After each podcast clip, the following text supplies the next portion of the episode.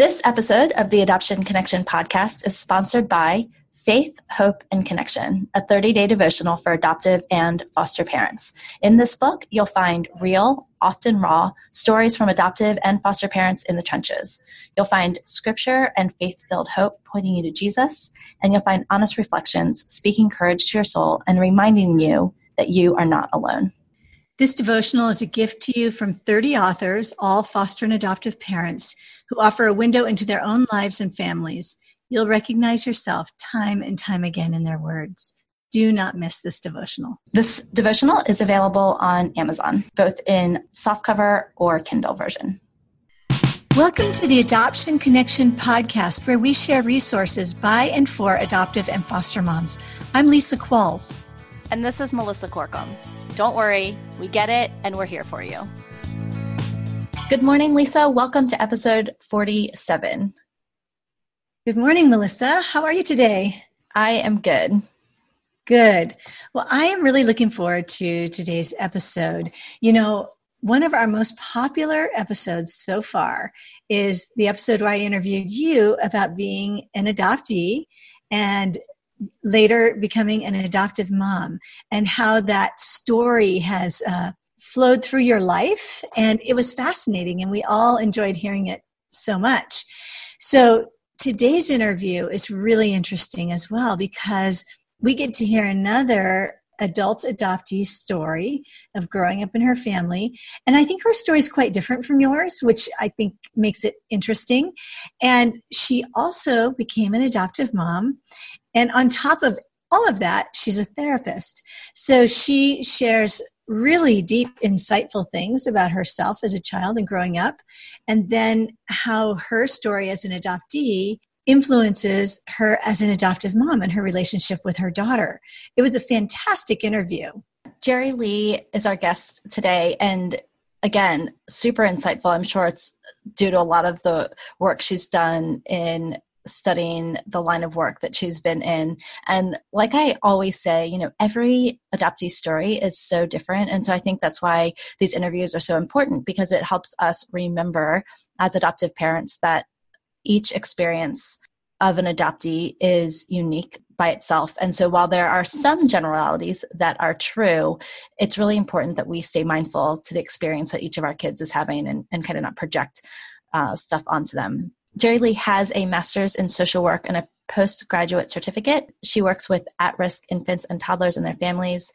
Uh, and she graduated from the University of Michigan. She's also been endorsed through the Michigan Association of Infant Mental Health as an infant mental health mentor. She also talks about in her interview about her kind of journey to more holistic health for just healing her body too. She has a daughter and she lives in Michigan still. I was just fascinating again to talk to another adult adoptee and kind of pick their brains about her experience. Yeah, it was great. I couldn't stop listening. I even had to go outside to do some work and I just took my computer because I was listening on my computer so I could keep going. So I hope you all enjoy this episode as much as Melissa and I did. Jeri Lea, welcome to the Adoption Connection podcast. Thank you. I'm so excited to be here. So, a couple months back, Lisa and I both shared our stories. Lisa is a birth mom or first mom, and I am an adult adoptee, and you are also an adoptee. And our listeners loved the content. I think they love being able to hear the stories of different perspectives from the triad. So thank you again so much for agreeing to share some of your story with us. Yeah, thank you. I really enjoyed listening to your stories too. It was fascinating. Will you start by just telling us a little bit about your adoption story, what age you were adopted, where you were adopted from, and and then we'll kind of move on from there. So I was born in 1970 during a time of closed adoptions. I was born in upstate New York, um, was in foster care for two months, and then was placed with my adoptive parents at exactly two months of age and had no, I, we had like the tiniest bit of information about my biological family, really little bits of the story to go on. And um, my my adoptive mom was really proud of herself that she had sought out whatever information they were willing to share. she was told that a lot of parents didn't want to know those things, um, but she thought that would be helpful. And so she asked them to tell whatever they could. But that was just a, a tiny bit of information about my mom being, I think, 17 and my dad being 18 or 19. And my mom had a scholarship to go away to college and she wanted to pursue that. And so they made a decision to uh, place place me for adoption. So, Jeri Lea, did you always know you were adopted? How did your parents kind of broach that topic with you, or do you remember talking about it a lot as you were a child? Yes, I always knew, or as long as I could remember, I knew it was something my mom shared with me openly and was really proud about. But it wasn't really, as I got older, it wasn't really something that was talked about in my in my family. So you said your mom was really proud about, you know, being able to gather the information about your birth family and kind of being open to talk to you about it. You know, like you said, back in the 70s, open adoption wasn't really a conversation anyone was having. How do you think that was that intuitive for her? How did she know that that was something that would be important later on? We recently revisited that because I recently did a DNA test and so have connected with some biological family members. And so we revisited that topic, and I don't know how she knew that that would be an important thing, but she thought she wanted she wanted whatever information was available that that could be useful somehow as I when once I I was much older, I was like I think 29 when I got non-identifying information. She's still upset to this day that certain pieces we didn't have a lot of health information because my parents were young, my grandparents were young, but what was in there would have been really important information about food allergies that my mom had. And so she's still upset that she she didn't have access to that information that that would have been so helpful. I think medical holes have been some of the biggest um, questions in my story I don't have a lot of health problems, but every time I have to answer a question about a health something, you know, just not knowing, it's always unsettling. What were your feelings about being an adoptee growing up? Were did you have positive feelings, mixed feelings? Were you angry, upset? Yeah, that's one of the things I found so interesting about your story is that it really depended on my age at the time and it also just recently being having more information so I have new, like whole new set of feelings. I think I, I loved my mom's story about being proud of, you know, celebrating adoption and being proud of that and feeling special. The only book I really had back then was The Chosen Baby, which I would never read it to my daughter today. It leaves so much out. And, and I think every time I read it, I felt like there was so much missing from that story. I was always really curious about where I came from and my parents, and I had a lot of fantasies about who they were and how they met, their circumstances, and you know, longed to be rescued at, at different times. But on the surface, I I loved my mom and I loved my grandparents, and I felt proud of that. There was just a big disconnect between my inner experiences and what we knew on the like what we knew about how adoption could impact me. Um, so part of the story or what we were aware of at the time was adoptees had the same kind of outcomes as non-adoptees. And we now know today that, that that's not true.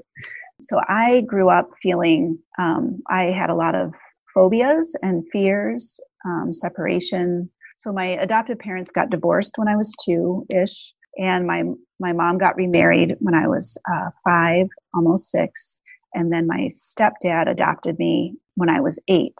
So we joined a big blended family, and so I had a lot of separation anxiety. I had uh, claustrophobia, fear of being in small places, mostly by myself.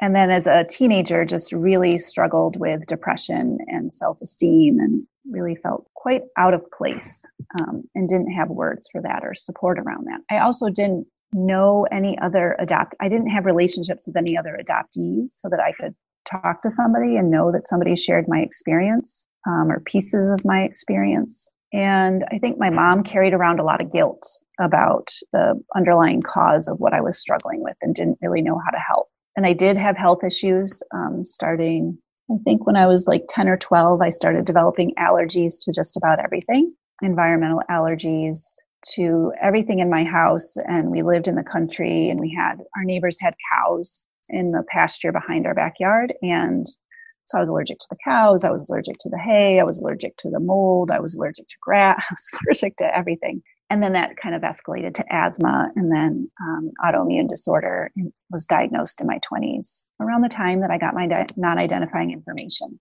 I was diagnosed with an autoimmune disorder. So yeah, it's it just feels much more complex to try and answer like whether I was angry or happy. I think I felt all of those things at the same time or to different degrees depending on how old I was and how aware I was of how adoption, relinquishment and then adoption was impacting me. Yeah, so it sounds like you had you said you didn't have a lot of words. So it sounds like just without the knowledge to be able to connect all those dots. We know so much more now obviously. Did you feel like there was space to explore that or did you not even know how to communicate kind of that disconnect between your insides and your outsides? I learned intuitively early on just not to talk about certain things that I was struggling with. And so while it was okay to like talk about the basics of adoption or celebrate adoption, I learned not to inquire or talk about what I felt like I was missing. And we really didn't have permission to do, there was just so much secrecy. And for me, I, I shared this with my mom recently that that, that all that secrecy results in shame. She just looked heartbroken. Like for her, this had been the most beautiful thing. And now as an adoptive mom and an adoptee, I can see both sides. Um, but because I have the experience as an adoptee, I, I walk carefully in the middle of those two realities. But she just looked heartbroken, like that that any part of that was negative for me. And even just talking about that was really difficult for her. And so I, I really didn't have that place to talk about it at all. And in my so the blended family I joined when I was five, almost six, I have five siblings from that family. And so adoption really wasn't discussed or acknowledged or understood. It's, it's still something that I think there's a lot of surprises for everybody in the family about how adoption has impacted me as I've been talking about it more recently in talking about why I even uh, did a, a, DNA test and why I was searching uh, for answers and for connection to family. How has, because now you are an adoptive mom and working in the field supporting adoptive families, was your journey through adoption and through having wrestling with all of those feelings was that motivation to get into the field that you're in? How did that all play together? Yeah, that's a great question. So, my mom says that from a really young age, I was fascinated in babies and that I would literally wander away from her to go find babies. So, that is true. Like, unconsciously, I've just been really interested in babies. And I was pretty sure when I was in high school that I wanted to be a preschool teacher with really young kids. My parents were teachers. I just recently found out that my biological mother was a teacher, but my all three of my adoptive parents were music teachers. And so that just seemed and my best friend in high school, her mom had a she owned a preschool and she was a preschool teacher and that just seemed like the perfect fit for me. And so I started out on that path and realized pretty quickly with my first field experience, which fortunately I had as a freshman in college, that that I was really interested in the little boy in the back of the room who was struggling. He was not okay. Uh, he was having a really hard time separating from his mom and feeling safe and comfortable in the classroom. And that's where my attention went every day, and my heart ached for him. And I couldn't imagine like the choices the teachers had to make, they needed to focus on the whole group. They needed to take care of everybody. So within that pretty short period of time, I realized that teaching to the whole group was not where my heart was. Um, but I really wasn't sure. I knew it was children, but I wasn't sure how. So it was a bit of a journey. I was fortunate to be able to take lots of developmental psychology and psychology classes and then had an experience um, internships. And then my first job after college was in a therapeutic preschool for children who um, had open their families had open um, protective service cases for substantiated abuse and neglect. And so we had therapeutic classrooms for the children and then there were social workers on staff who worked with the parents and it was a year year long full day program and so i thought like working with preschoolers that i'd be helping to prevent things and i realized pretty quickly no no three year olds have already experienced trauma and it was devastating so then I wasn't sure. So I, I got my master's in social work and wanted to be a clinician. And I remembered seeing posters around campus about a um, infant toddler certificate program uh, through the School of Social Work. That looked really interesting. I didn't totally know why. I just figured I need to work with younger and younger kids because, you know, we got to get to them to prevent something like this from happening, you know, to work with their families. So, a couple of years um, as a therapist um, after graduate school, I went back and did the certificate program. And it was on the first day of one of the classes. It was a really small group of, I think, like 13 of us in our class for that year the first day of one of the classes, I was setting up my area with my notebook and my name tag, and I was a little bit distracted when the teacher started. And he said, and he is he became a mentor of mine long after that, and has said he he can't even recall that he would ever say this, but he did. He, he wasn't deny, denying that he said it. He's like, I can't believe I would say that. But he said, Is anybody here adopted? And I was so caught off guard because I was just I was not paying attention. I was so caught off guard that I I didn't raise my hand. And because I was also in shock that he would even ask, What does that have to do with this? Well, I mean, what does that have to do with why we're here today? And he said, Oh, that's interesting because usually there's one or two adoptees in the group because adoptees tend to have a lifelong uh, or an interest in the origin of things, like a lifelong interest in the origin of things. And so that left me kind of dumbfounded. I had started doing work with a therapist while I was in grad school. Um, I was taking classes around early uh, maltreatment and was studying in uh, the clinic that was a sexual abuse uh, assessment clinic. And I started having panic attacks in relation to the information that was being shared there. We did some really great work, and uh, I realized I had been depressed just chronically for probably since I was uh, a child at some point. Um, and that started to lift, and that was really, really powerful. But even when we ended, because um, I felt like I needed something more, I was like, I feel like there's something else that I need a different kind of therapist. I think there was something that happened really early.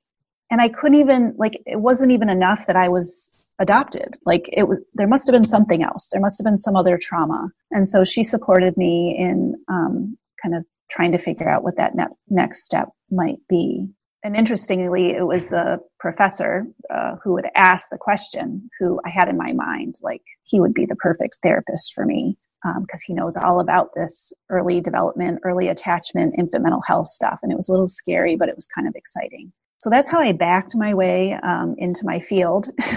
Even practicing, um, you know, and working with other clinicians and being told by a mentor, like all adoptees struggle I was like, no, I'm really okay.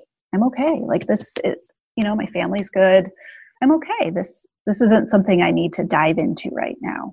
I had already done a piece of therapy, and um, but he just he felt the need to tell me that one day um, during supervision. So it's been like uh, really in phases uh, that I've you know that some of my awareness I've become awake to how strongly adoption has impacted me, and really it's been more fully awake uh, in the last four to five months, even, and being able to express my story more clearly and coherently in relation to having information about my biological family and why that's important. And the reaction of my loved ones around me has helped me refine and articulate what has been missing and how that was hard for me and why it's important to seek out more information now. Yeah, I think what's fascinating about all of this, and I tell a lot of adoptive parents this, is our journeys are lifelong. And I know that it feels like when we're parenting that we have such a short time with our kids. And in some ways, that's true. And a lot of times we kind of define the time that we have with them and kind of the time that we have to reach whatever we've defined as success you know, until they're 18 or some other magical number. But you know, we're both adults now, we're both parents, and our stories aren't over. We're still processing, we're still still learning things. Um, it's probably a whole nother podcast episode, but I did a 23andMe DNA test this winter as well and wasn't expecting a whole lot, honestly, but you know, every couple days, not couple days, maybe every couple weeks, I get an email from them that says, Oh, we found someone else who could be connected to you. And the percentage of shared DNA that I share with these people keeps going up. and so that was, you know, unexpected. And so I think it's imp- important for parents to know, you know, sometimes our kids leave us or still have questions or still wrestling with things as teens and young adults. And it can feel so heavy, but just know that you know, our stories aren't over until they're really over. And there's a whole lifetime of exploring and question asking and growing. All of these things can happen so much longer after 18. So you alluded to this a little bit this tension that you hold of being an adoptee and then being an adoptive mom. How has your experience kind of shaped the way that you're parenting your daughter? And I know that she's still a little bit young, but what are some of those things that you hold in the balance? Yeah, she just turned five yesterday. Um, so, and she has claimed that today is another birthday. So we're still celebrating. But yeah, she's really young. Um, but she has been aware and she's been able to communicate about them since before she had words. And I think that has been part of my journey too, is watching how to to have i have two stepchildren who are older and i entered their life when they were four and six um, and so i worked with a lot of families with babies and toddlers but obviously it's different and i was a nanny and i you know that's just what i did as i was growing up is i helped care for other people's children but to to be intimately uh, involved in the care of a baby and to learn over time how sensitive she was to everything that was going on around her it helped me just realize okay, so I was in foster care for two months. Huh. Two months is actually a significant amount of time. Like it just seemed, it seemed like nothing. Like it was never talked about. I had one piece of paper that um, had some notes about what food I liked because back in 1970 they fed you food instead of just milk or formula. Um, so I became, I was really committed to um, her being acknowledged, her feelings being acknowledged, because I felt like that was a piece that was missing for me growing up, is that my inner experiences weren't validated. That my um, my dad, who loved me very much, my stepdad, um, who became my adoptive father, he loved me very much, but I think he was worried for how I was going to navigate this world, and he felt like I needed to, to be a little tougher. And so he would do things to try and toughen me up as opposed to supporting and understanding my sensitivities. So I had a really hard time when Anna Grace was a baby. I had a big flare of my own autoimmune disorder. Um, I was exhausted. My husband and I were exhausted. Um, her days and nights were upside down, which her mom had told us that was like that she was very active at night.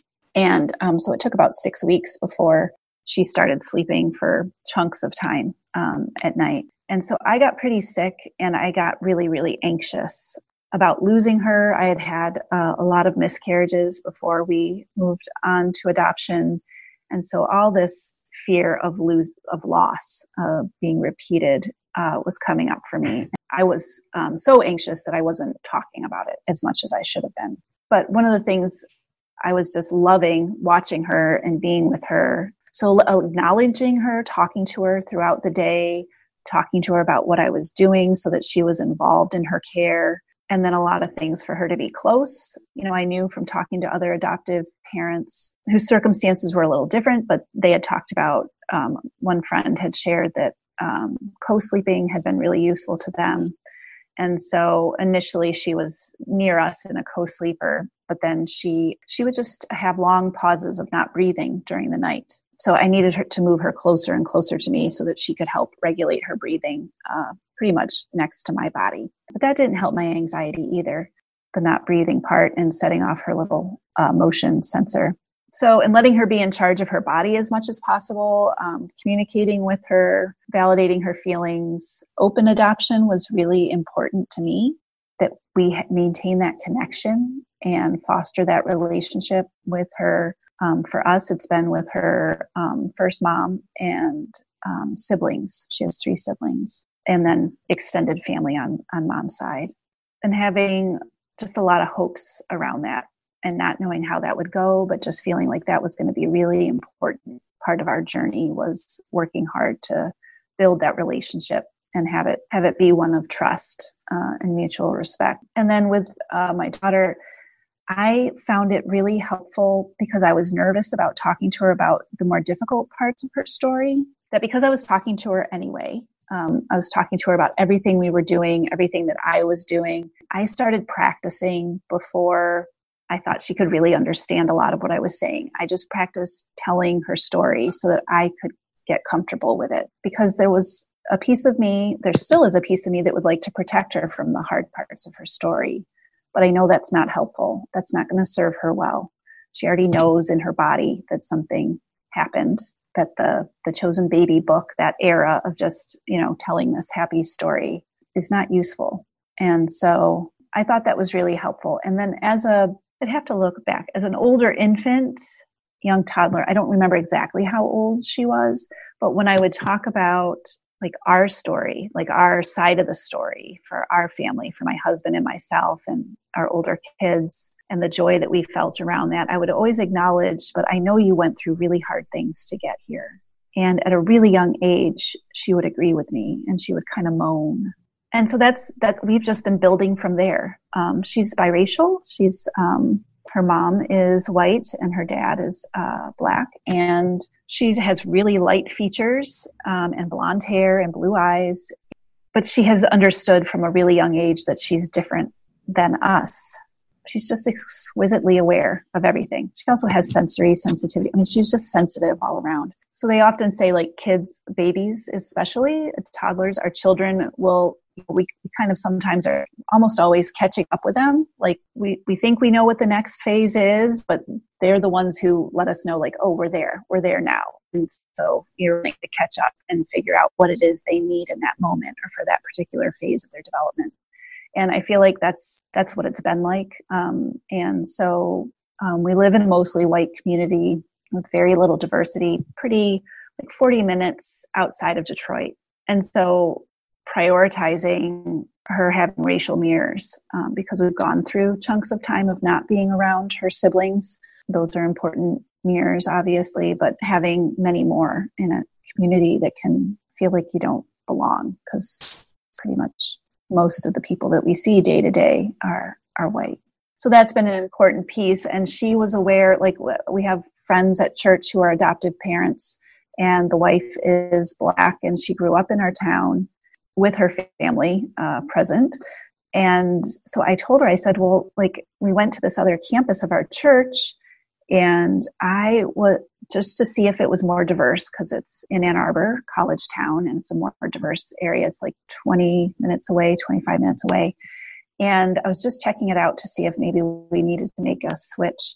And I said to Anna Grace, she was two at the time, I said, We met some really, really kind people today, really lovely people. And I was just uh, a bit choked up at how lovely it was. The two year old room that she would be in had um, other uh, black children, other children of color, and it actually had two student volunteers that were black. And I was just, I was just so pleased that, and they were very obvious, they were very welcoming. And Anna Grace said to me, she said, yes, and there were other, there were other people with brown skin like me. And that is what confirmed for me, like, okay, she's been aware of this. She is aware of this. Certainly we've t- talked about it but I hadn't I hadn't really made that differentiation for her, um, or we hadn't had conversations about her being brown. And other people would disagree. People still today would disagree that she even looks uh, biracial. And so that piece has been really important because that's not part of my personal adoption experience is the transracial piece. That part is new as an adoptive parent. And so really learning a lot about that um, but wanting her to be able to talk about whatever it is she's feeling and coping with. And for me to be that safe person that she can do that with. Thanks for sharing all of that. What would you tell families who have children, maybe like your daughter, or maybe like you felt with just this intense awareness of what you had been through, even though you had been adopted as an infant, and this sensitivity to emotions and this feeling of loss and this kind of this whole, you know, just kind of exploring going back to origins and all of those things. Thinking back on your experience, what do you wish your parents had done for you? And what what advice would you give parents in how to best walk with their children through that experience? Thank you for asking that. One of the things I become re- just so that anxiety that I felt as a new adoptive parent, of being terrified of, of, of losing my daughter, having something tragic happen. A, a big piece of that was my having not processed my own losses. And so, a piece when I'm talking to other uh, women who are in that period of time where you're waiting, chosen, you're waiting to be matched, is to make sure that you're taking care of your own heart and that you are addressing those losses. For me, it felt so overwhelming to dip back into those feelings. I had walled them off um, for lack of better coping skills at the time. And so they all came just, I won't even say oozing, they came shooting out um, when I had Anna Grace. And we were so filled with joy and but we were also exhausted. I mean, it just, it was not the best time to be uh, processing that. And it had a, a devastating impact on my relationship with my husband, um, which I'm still, we're st- still working to repair. Um, and so taking care of yourself and building community for yourself around uh, whatever it is, your own hurts or your own losses, if that's been part of your journey to being uh, an adoptive parent and having people to talk to. Um, I'm fortunate that some of my closest friends are also therapists, and so so I can talk about a piece of that. So I seek out coaches and therapists for myself as well. And then I think also for the for the child side is to you know a big piece of our culture, which I think is finally shifting, but a big piece that I still see played out um, is as adults, we are really uncomfortable with children's feelings, with the crying that we want. Um, it's just, it's unsettling to us. And so a lot of the messages to just, you're okay, you're okay, to push that away. In fact, this is my daughter's uh, preschool is lovely and they validate feelings and they acknowledge feelings and they help, you know, coach children around that. But for some reason, yesterday, um, her birthday, which birthdays can be tricky, can bring up all all kinds of feelings. I know you just did a podcast on that. And so I was ready for, you know, acknowledging that there's going to be some something's going to be really disappointing today. I don't know what it's going to be, but it'll be something. And um, she came out of preschool yesterday saying the um, phrase, you get what you get and you don't throw a fit. And she must have said that 30 or 40 times yesterday. And it wasn't until, and it was just grating on my nerves um, because I work so hard to validate feelings. And like sometimes you do throw a fit, and it's not because, you know, that you're a bad person. We all flip our lids. So I, I tried not to have a big reaction around her, but it wasn't until the end of the day when she just said it really, really loudly. You get what you get and you don't throw a fit that I realized why that phrase had stuck with her all day on that particular day. Because she told her dad and I at lunch that, oh no, all the teachers say that. Why it was really, and even this morning on the way to preschool, she was saying it over and over again on the way to school. So I don't use that phrase. I don't recommend that phrase, but you know, validating feelings as they're coming up and supporting them, even as babies, um, to just validate those feelings and to coach them, narrate what you're seeing going on around them um, instead of trying to quiet those hard feelings.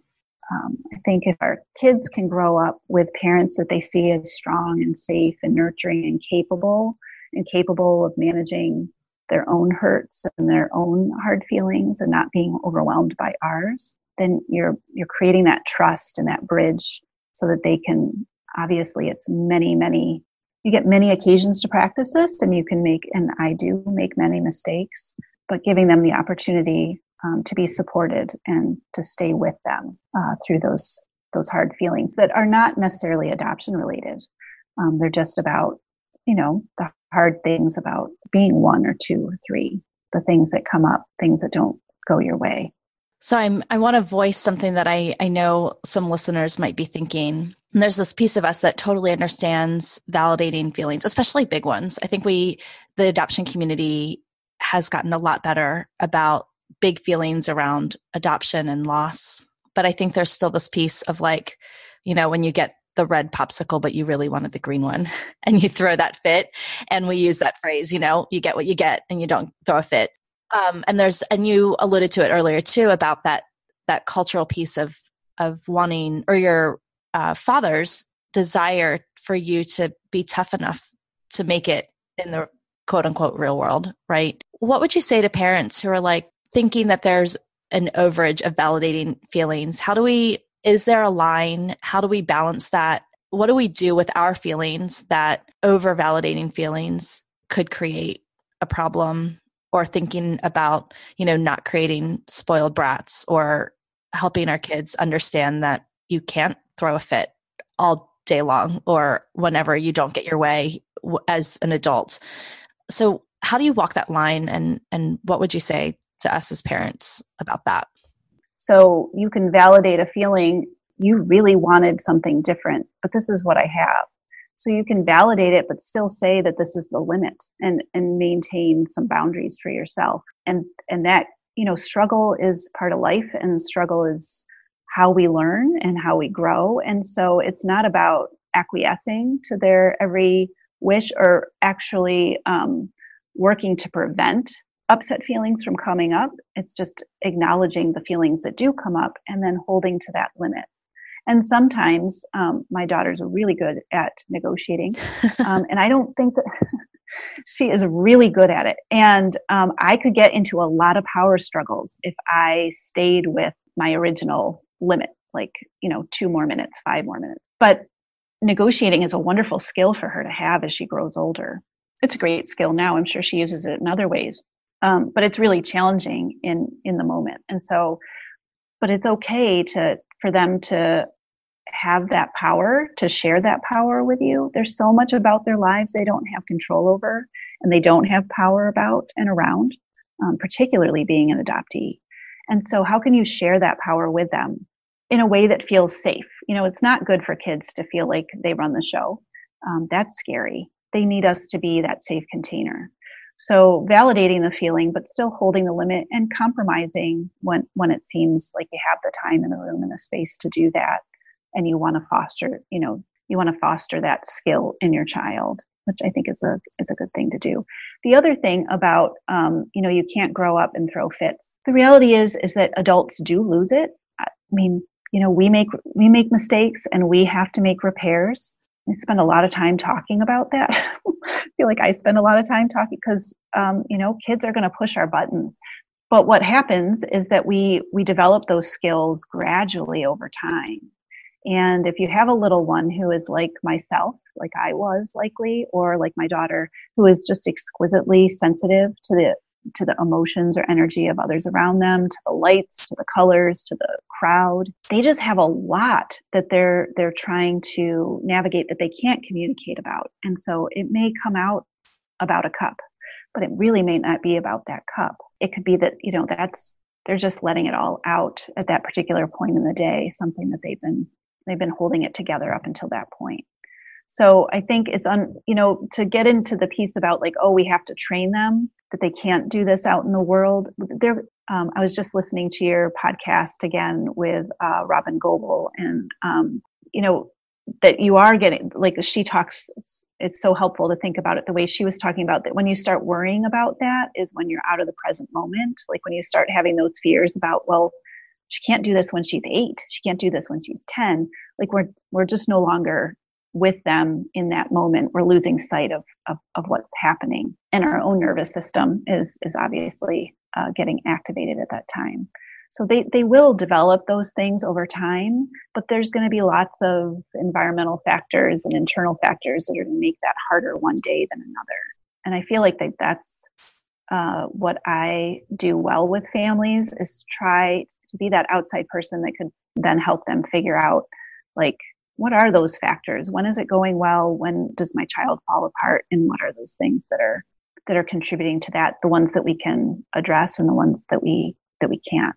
Yeah that's so good. I, it's so good to again just be reminded to stay in the present and not let fear run away with us. And to remember that a better skill to maybe focus on isn't so much holding it together but knowing how to repair it because you're right. Mm-hmm. we all lose it with our own kids, let alone, you know, when we're driving with the guy who's doing 50 in the left lane or you know i don't know whatever it is right we all hit our limit mm-hmm. and we do we do throw fits actually um, yeah we do so i think that's beautiful and i and we talk a lot here at the adoption connection about high structure and high nurture and i think your mm-hmm. example of you know holding and validating our child's feelings about the color cup or the color popsicle but then maybe having a limit like you're not you know you already licked mm-hmm. that one once that's the one you get to finish if you want it it's yours yeah it's yours um, is a really sometimes i think we forget about that middle ground you know we think that we either mm-hmm. have to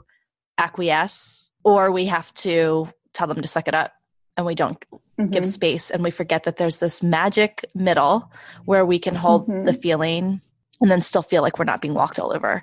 So thanks for that reminder. Yeah. Um, I just so appreciate your story, your willingness to share, um, the great advice you gave. Uh, I know, again, it's just always important to have space as adults to hear all of our stories, all of the perspectives from all the sides of the triad, specifically in the adoption community. And so I just appreciate you sharing your story with us today. Thank you. Thanks for the opportunity. Um, and maybe one day we'll have you back and we can delve into the world of um, DNA tests and all of that. Because I know that some families are thinking about that for their kids and wondering about the pros and the cons and all that comes with that. That would be great. That was just a really wonderful interview. I hope everybody listening gleaned some great little nuggets of wisdom and thought from Jeri Lea. You know, one of the stories she shared was about her daughter saying the phrase, you get what you get and you don't throw a fit. And I was talking to Melissa about this, and that the first time I ever heard that phrase was when a friend told me about taking her daughter shopping for school supplies. And, you know, they had a list from the school and they followed the list exactly. One of the things they had to get were these composition notebooks, you know. And so her daughter very, very carefully chose special notebooks. It even cost a little bit more than the basic ones. They had puppies on them or kittens or different things. And you know, she was going to a new school. This was her first time at this school. So she had these special, special notebooks. Well, when she got to school, it turned out that all of the school supplies it hadn't been indicated anywhere, but they were all communal. So the teacher gathered everything up, including these very special notebooks that of my friend's daughter, and then randomly passed things out to children. And this little girl was devastated. And she she asked, I guess, for one of her special ones she picked out. And the teacher said to her, you get what you get and you don't throw a fit. And I thought that is so dismissive of children's emotions. I mean, I felt like crying for my friend's daughter. So that story stuck with me. How about you, Melissa? Well, I had kind of an opposite reaction. I was thinking about how many times I've said that to my kids. We actually say, you get what you get and you don't get upset.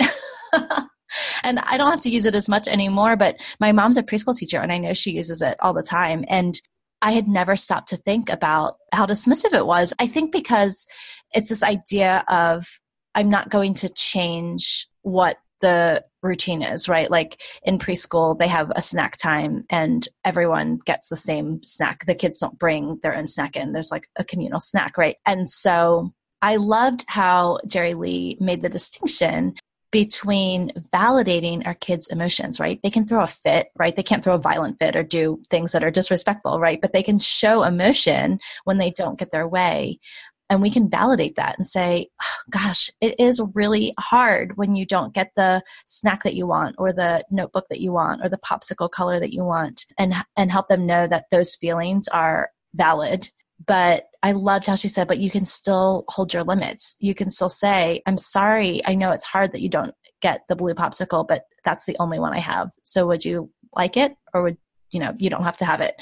Um, and so I've been mulling over that for ever since I heard her say it and I've told a couple friends about it. And I don't know, I think it's made me a better parent to just realize that, sure, you can throw a fit when you're upset about not getting your way, but it doesn't mean that I'm going to give in to your way. And I think it's that forever balance that we talk about here at the Adoption Connection about high structure and high nurture. So I just love it. I just, I, I'm still thinking about it. It's making me better. Good. Yeah. I mean, if, if on every podcast episode we glean one tip or tool that makes us a better mom, I think that is fantastic. And I hope all of you out there listening feel the same way. I know. Well, and honestly, we can't take more than one little tidbit at a time, right? Because we can only make small changes. So if it was too much too fast, we couldn't sustain it. Anyway, if y'all want to connect with Jeri Lea and see what she offers or hear more about her experience, you can find her at Jeri Lea Kroll. It's J E R I L E A K R O L L dot com. She is also on Facebook. Um, she has a page at Jeri Lea Kroll as a LMSW, which I think is a licensed Masters of Social Work. If you can't remember all of that, we will have links to all of those things. They'll be super easy to find at the show notes. And as always, you can find those at theadoptionconnection.com slash 47. Before you go, we'd love to connect with you on social media. You can find us on Facebook or Instagram as The Adoption Connection. Thanks so much for listening. We love having you. If you enjoyed this episode, please leave a quick review over on iTunes. It will help us reach more moms who may be feeling alone. And remember, until next week, you're a good mom doing good work, and we're here for you. The music for the podcast is called New Day and was created by Lee Rosevere.